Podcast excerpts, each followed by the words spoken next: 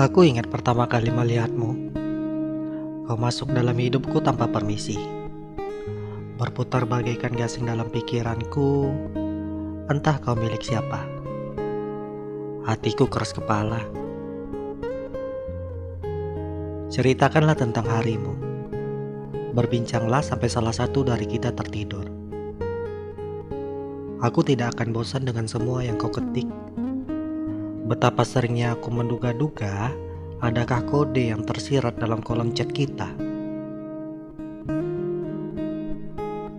Aku tidak mau berdrama, tapi aku tidak bisa mengeluarkanmu dari kepala. Aku tergila-gila hingga tak tahu mesti berbuat apa. Ini semacam masa purba yang lebih tua dari manusia. Jika kau percayakan jodoh, mungkin ini adalah contohnya. Dan aku tidak berbicara perihal parasmu atau apa yang kau punya. Kau selalu mampu membuatku jujur mengenai segala hal. Kecuali satu, perasaanku.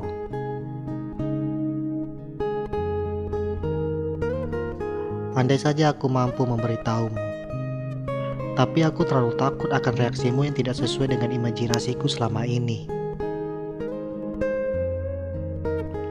Bukankah fiksi lebih bobokkan dibandingkan kenyataan? Bukankah kita adalah dua orang telanjur menikmati berkubang dalam zona pertemanan? Tubuh kita belum harapan palsu. Tanganku menggapai-gapai mencari jalan keluar, sementara tanganmu mencegah aku untuk ke mana-mana.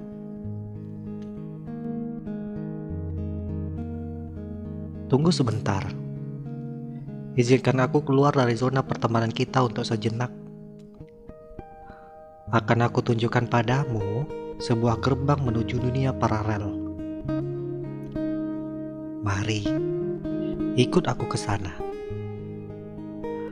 Di dunia paralel, kau akan setuju untuk bersanding denganku tanpa perlu adanya seretetan peristiwa yang membuat kita semakin pelik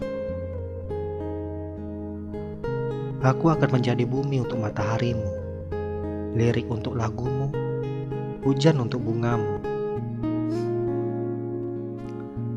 Di dunia paralel, keadaan akan jauh berbeda. Walaupun begitu, kau tahu, aku akan tetap menjadi orang yang sama, yang merindukanmu dengan sederhana, mengejarmu dengan wajar, menyayangimu dengan luar biasa, dan menyakitimu dengan mustahil. Apakah tangis masih menghiasi pelupuk matamu? Atau apakah lara masih menaungi keseharianmu? Aku harap kau belajar lagi bahagia. Jangan khawatir mengenai kabarku. Aku masih mencoba untuk baik-baik saja. Memamerkan senyuman palsu untuk seorang badut sepertiku adalah hal biasa. Mana mungkin aku berani menjatuhkan hati di sebelahmu? Aku yang hanya bertugas menghibur negeri dongeng ini sudah cukup bersyukur dengan apa yang kita punya. Meski hanya sejenak. Sebelum akhirnya sesosok sempurna dengan kuda putihnya membawamu pergi lagi dan lagi. Betapa kau riang setiap kali aku menghiburmu dengan hidung tomat dengan wajah bercat putihku tawamu lepas.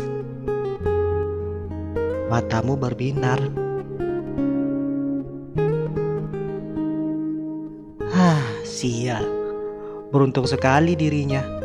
Bisa sewaktu-waktu menatap mata yang seakan tercipta untuknya itu. Ketidaktegasan adalah sesuatu yang ada di antara kau dan aku.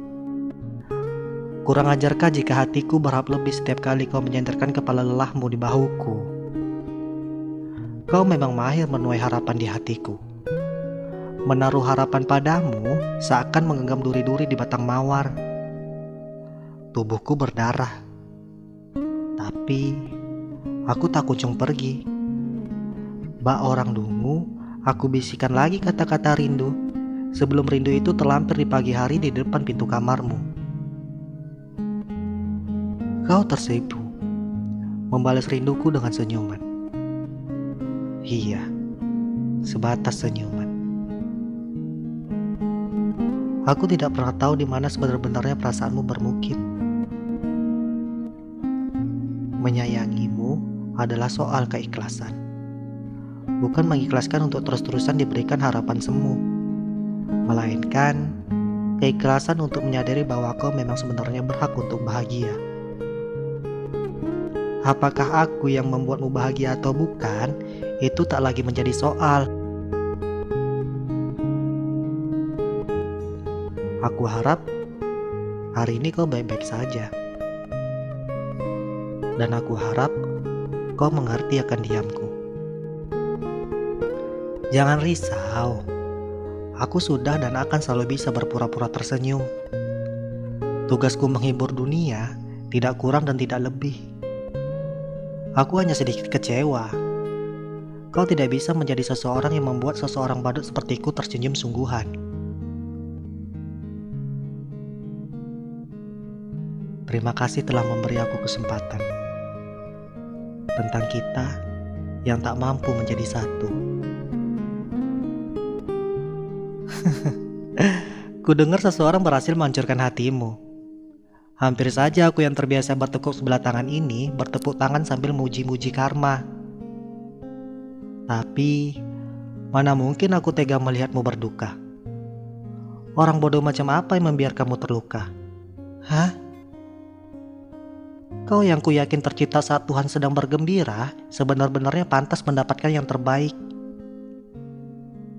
Atau jika tidak, izinkanlah aku yang mencoba memberikanmu yang terbaik.